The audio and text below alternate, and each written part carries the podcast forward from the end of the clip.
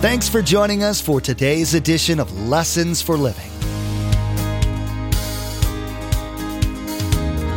His word so fresh in our hearts abound. His word made flesh in the here and now. A new life is beginning. Lord, let us hear your lessons for living.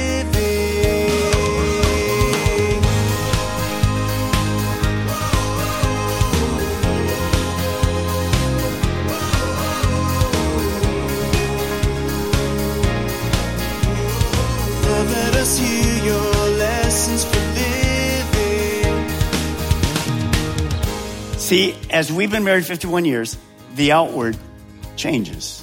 I don't care what you put on it, it changes. Ladies, your face will always have wrinkles. Not like a nice soft baby's bottom. That days are gone. They're over with. Same for a guy. It's just what here's the bags. Little tea bag under every eye. But you know what? With God's help, our inner character has grown more like God for 51 years. The truth of the matter is that we all age and our bodies will change. Pastor Mark's point today is that who we actually are, our souls, can not only be altered, they can improve. As we submit to God and obey His commands, we will become more like Jesus. This will cause what the Bible calls our inward man to become more attractive to those around us. Since our purpose is to make God look good, it's a good idea to have the kind of character that makes those around us want to have what we have. This gives us an opportunity to tell others about the transforming power of God. Remember, there's quite a few ways to receive a copy of Pastor Mark's teaching. We'll be sharing all that information with you at the close of today's broadcast. Now here's Pastor Mark in 1 Peter chapter 3. Part 1 of his message, Influence and Submission begins at home.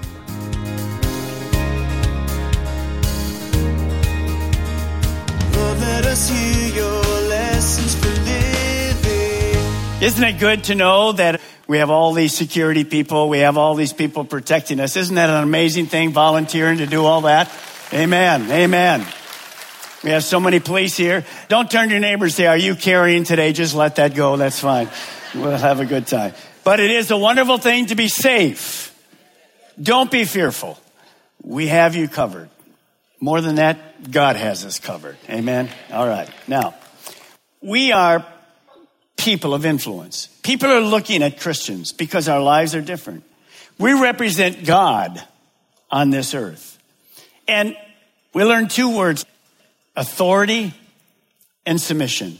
Let me just review them to you quickly. Authority, the right to exercise power. When God designed this world, He designed it as the authority that has never changed. Every person that's in authority has been put there by God. And last week we talked about the government, we talked about the workplace. Today we'll talk about a different whole thing. But with authority, somebody in charge, there comes another word. It's called submission. Here it is.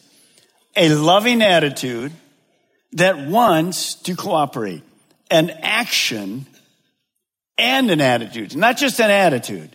See, the reason for authority and submission, God's purpose, was that wherever that was, government, workplace, society, today in the home, there would not be chaos, but there would be order. You have to have a head. You have to have somebody that's in charge. With no head, it's chaos. With two heads, is a disaster. It's a monster. And so understand, and I want you to see if you can see authority and submission in this next picture. I was riding on one of the roads yesterday and I came and there was like 10 cars at every one of the four stop signs behind. How many know what I'm talking about when you get there? This is not a green light. This is like who who's going to go next, and you're looking. Who's over there? Who's that guy? Is he going to bully you? Pull out? Now, some of you are bullies. You just go right on through. You could care less. Shame on you. God forgive you. We'll have an altar call for you later. Now, the rest of us, we're trying to figure out. Okay. Although I better back up. Okay, I'll go over here. When there's 10 cars, it's like crazy. Now, if you live in Viera, that circle stupid thing, we're all going to get killed on that baby. I mean, that's impossible to understand what's happening. Amen. But God helps us. By the way, when you leave our parking lots today, submission.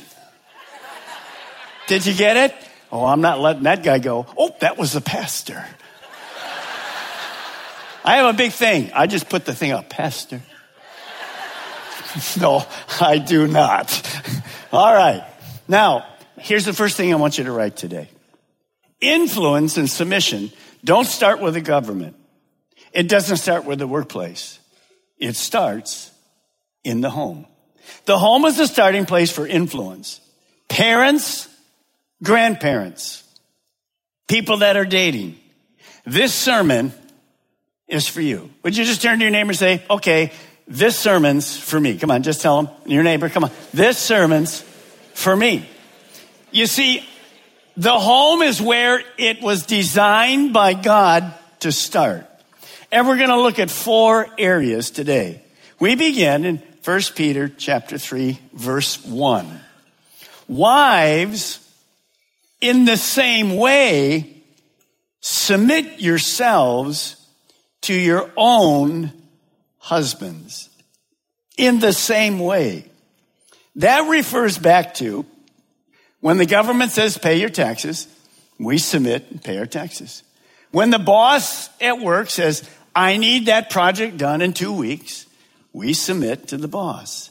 But the big picture of when you look at this in the same way was Jesus showed us last week that when he was wanting to go somewhere other than the cross, God said, no, there's no other way. So he submitted himself to his authority, which was God the Father.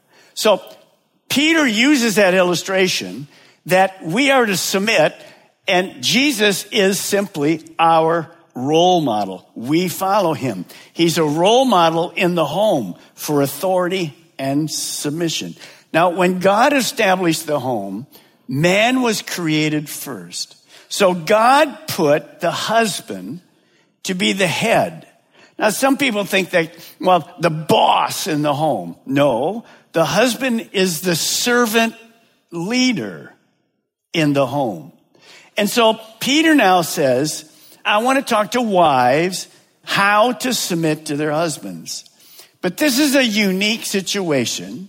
The first six verses apply to wives, listen, Christian wives who do not have a Christian husband.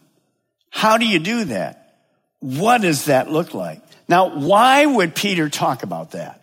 In Peter's day, 2,000 years ago, Christianity started in Jerusalem. Many in Jerusalem, of course, the most were Jews. They would believe in God. They didn't believe in Jesus, but they believe in the God. The husband and the wife would be on the same page. They believe in one true God. But when it moved out around the world, Peter's writing from Rome, for instance, all the Gentiles, they never believed in God. They were all pagans. And so what would happen is this. When the gospel started spreading, certain people would come to Christ. And usually, because women were more sensitive spiritually, they would become a Christian before a husband would ever become a Christian. That's still basically true today. So here's what happened. A woman in your neighborhood, you were all pagans, you just worship pagan gods, idols. All of a sudden, you say to your neighbor, wow, you seem to be different. What's the deal? And the person would say, well, I discovered this place you can go and you can hear the Bible taught. And I found out that I was a sinner and there actually is a, a one true God. There's a living God. And I turned my life over. And that wife went, wow, what, what is it? How do you do that? What does it look like? And so over and over and over in, in all of those towns around the world where there was Gentiles, women, wives came to Christianity, but their husbands did not. Now that's still common in our churches today. Many people, you're here and you were a pagan, you were an unbeliever, and you as a wife, or sometimes a husband, you came to Christ and your spouse hasn't come to Christ. Well, how do you do Christianity? What do you do with that? It's the same situation today. Not as much, but in those days, it was everywhere in the Gentile world. So Peter's going to tell us, how do I do that? How do I do that? Now look at that verse again. Wives, in the same way, submit yourselves to your own husbands. Remember, one wife, one husband, one God. That's marriage. So that if any of them do not believe the word, they're not into the Bible. Of course, there was no Bible, the Old Testament. That they may be won over. Ladies, you're going to have a hard time with this. Don't circle it because you're going to struggle with it. They may be won over without words. I'm not going there now. I'll go there later.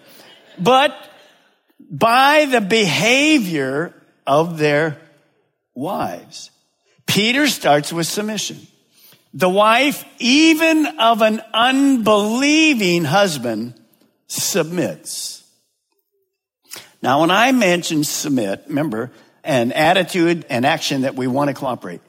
I'll just say this one time through the whole service so you never get. I'm not talking about submitting to a spouse, husband or wife, that beats you, that physically beats you, that abuses you verbally. You're an idiot. I can't stand you. I don't know why I married you. I'm so sick of you. And that just constant, constant, constant. That is not what I'm talking. You don't submit to that. By the way, if you're here and your spouse has been physically abusing you and beating you, you need to call 911. You get out of the house, get to a safe place. God never called you to that kind of a place, ever. Well, Pastor Mark, I'm a Christian. I got to put up with that. Do not. He never called you to put up with that. Get out, take your children with you. Amen.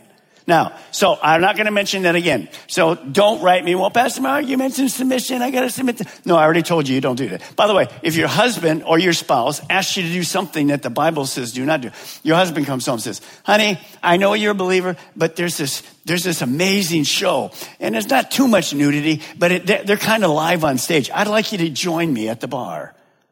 No, you say, I'm sorry, respectfully. I can't do that. That's not what I am. Or I, you need to sign this text report. We both did it. I cheated, but you have to sign it. No, you do not sign it. You submit to a higher authority. That's God. So understand that. We're not telling you to submit to anything. If it's unbiblical, of course not. If it's abuse, of course not. But you do that in, a, in an honorary way. Now, notice as we learned all of these principles, notice the goal I just read. The goal is that if any of them do not believe the word, they may be won over. So if you're an unbelieving spouse and the believing spouse is there, man or woman, what is their goal? They want to be an influence so that the unbelieving spouse becomes a believer. That is the goal. We're trying to get people to heaven. Now, when you see that happening without words is strange. Interesting that the words would not be used as a key to salvation.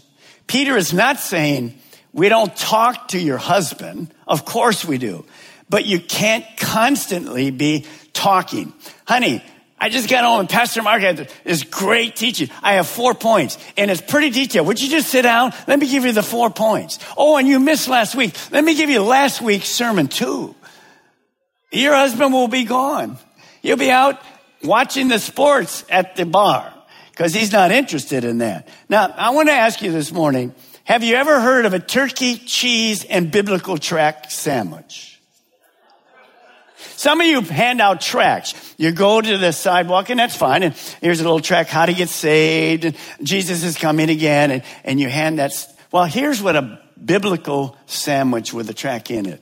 You have two pieces of bread you have a little mayo, a little mustard, and you have a piece of ham or turkey, you have a piece of cheese, and right in the middle of that, you put a biblical tract. And you stick it in your lunch for your husband. He doesn't know it's there. So he unwraps it at work and he's eating it as dead. What is that? And he pulls this out, and the guy next to him goes, what was that piece of paper doing in your sandwich? Well, it's how to become a Christian. And you went, fantastic. What a great idea. If some of you are thinking that's a good idea, can I just say to you now, el stupido? That is not a good, that will never win him to the Lord.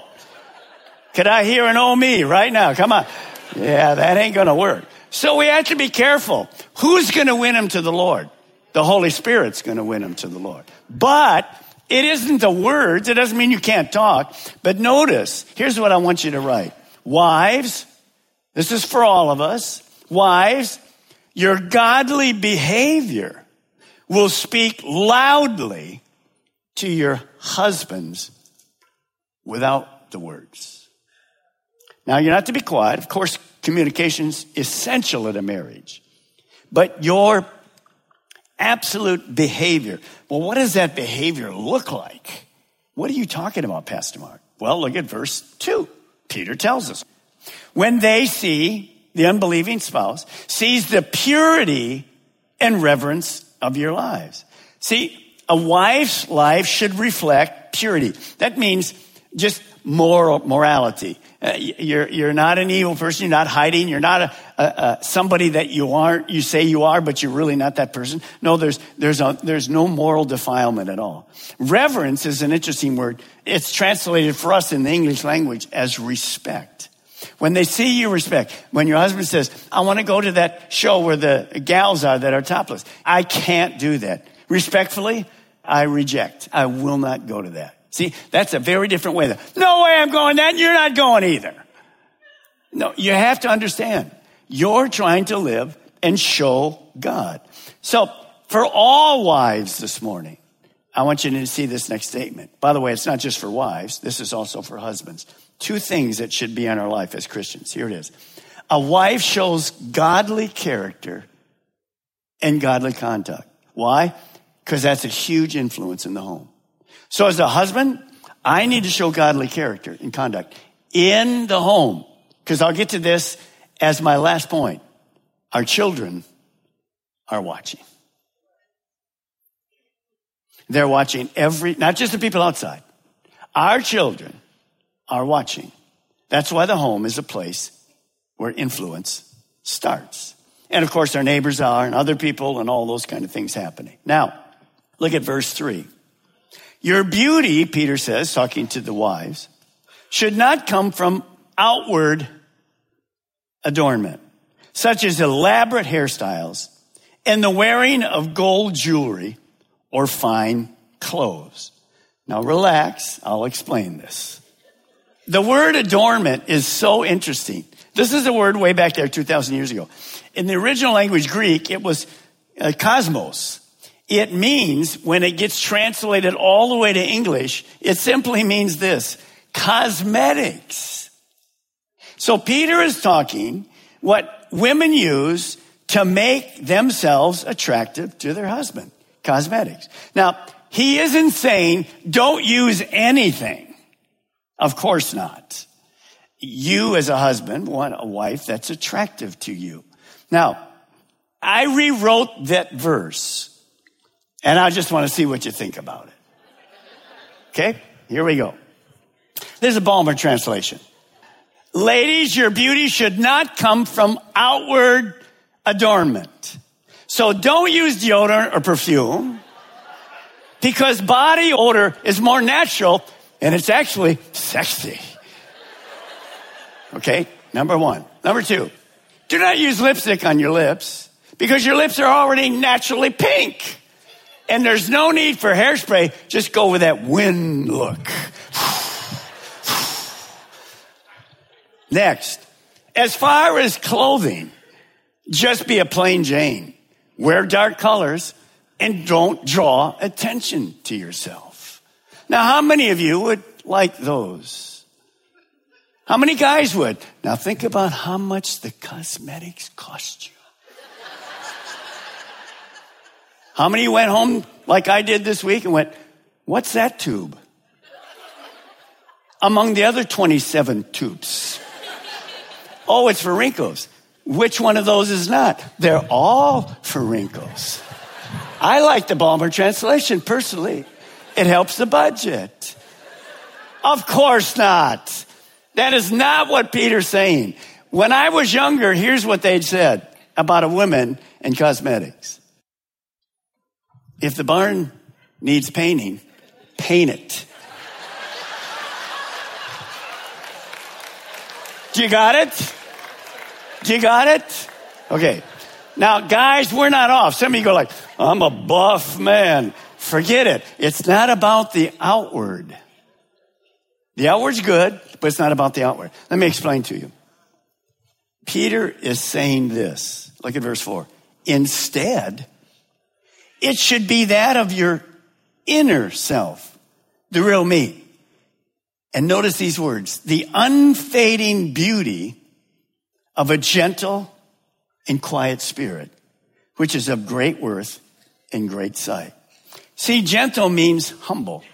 Quiet describes the character of a woman in a home, no matter what's really happened. It's simply not mad, angry, just quiet.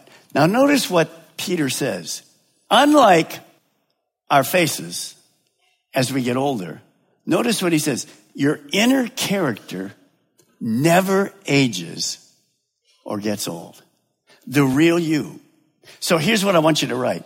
The beauty of inward character is far more important than external beauty. Now think about that. Linda and I, today, November 12th, we've been married today 51 years.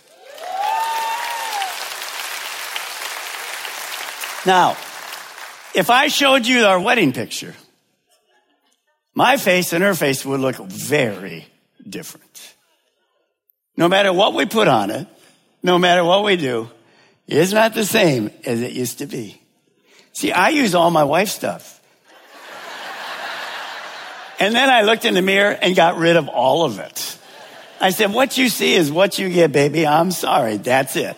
Well, when we did the big screens, you got to put makeup on. I tried some of that. I ain't not the, what is that stupid smell? I'm not putting that stuff on. What you see is what you get. Sorry. Because my inward is better than my outward. See, as we've been married 51 years, the outward changes. I don't care what you put on it. It changes. Ladies, your face will always have wrinkles. Not like a nice soft baby's bottom. That days are gone. They're over with. Same for a guy. It's just what, here's the bags. Little tea bag under every eye. But you know what? With God's help, our inner character has grown more like God for 51 years. Now we're far from perfect, but that will never fade. That is the focus. Ladies, your husband wants someone that looks sharp, that is current, uses the right things, you look fresh. You look sexy for your husband. We love that. Who cares what it costs within reason? But what Peter's trying to say is yes, look sharp for your spouse, but make sure the inner person is growing spiritually all the time. Can I hear an amen? That's what he's talking about. Because the real you is our character and our conduct. Today, Pastor Mark reminded us what the words authority and submission mean from a biblical standpoint. We learned the importance of living out godly character versus merely talking about God. The Apostle Peter was telling wives that the most effective way to witness about Christ to their husbands was to live godly lives, and that the same holds true for husbands. Lessons for Living is the teaching ministry of Pastor Mark Balmer of Calvary Chapel, Melbourne. We have multiple campuses to reach those living in Melbourne, Sebastian, and Viera. All campuses meet each weekend and on Wednesdays to spend time collectively raising our voices in worship to our Most High God and studying the truth and blessings found in His Word. For more information, directions, and service times, visit lessonsforlivingradio.com and click on the church link at the bottom of the page. Next time, Pastor Mark will be teaching about the importance of wives submitting to their husbands. He will also tell husbands how vital it is for them to love their wives and what this love is supposed to look like. We'll find out how the Bible defines this love and what the best way to accomplish that love behavior is. We'll learn the role of makeup, too. We've run out of time today, but we do encourage you to tune in next time as Pastor Mark will continue teaching through this series Living Life with Living Hope. That's next time on Lessons for Living.